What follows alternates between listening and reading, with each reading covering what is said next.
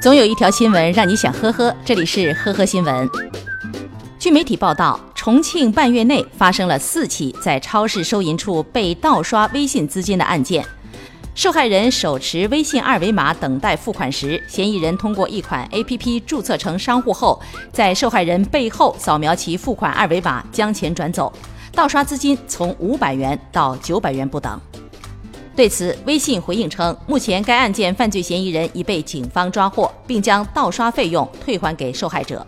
若不幸遭遇资金被盗，微信支付会对被盗金额进行全额赔付。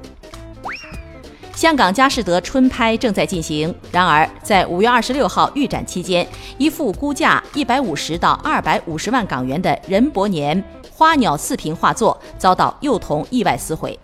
原定于五月二十八号拍卖的该作已被撤下。任伯年为清末著名画家，徐悲鸿曾为其亲绘画像。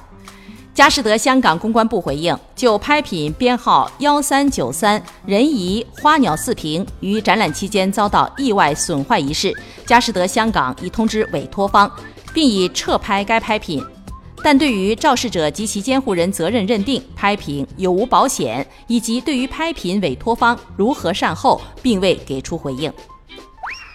五月二十八号的《浙江日报》刊登了一则道歉信，致歉人为李清汉、吴定涛。道歉信提到，二零一八年十二月三十日。我们身穿仿纳粹军服，在萧山烈士陵园拍照并上网发布，造成恶劣的社会影响。对此，我们深刻认识到自身行为的违法性，侵犯了烈士的荣誉。我们诚恳地向烈士、烈士家属及社会公众道歉。今后我们会遵纪守法，做一个知法、懂法、守法的中国公民。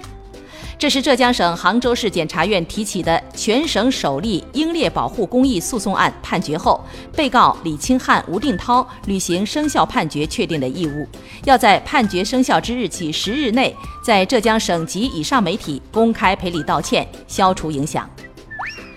近日，重庆一男子在过马路的时候玩手机，不慎撞上了停在马路中间的大货车，男子声称是大货车撞的他。走到大货车前和司机争执并报警，民警调取监控一看，确认是男子不看路玩手机，自己撞上了车。近日，南京一个小男孩报警称自己受了委屈，请求民警帮忙。原来，男孩因为一道数学题和妈妈发生了分歧，民警一边教育男孩不能乱打报警电话，一边开始解题。结果，民警的答案和男孩一致，男孩的妈妈给儿子道了歉。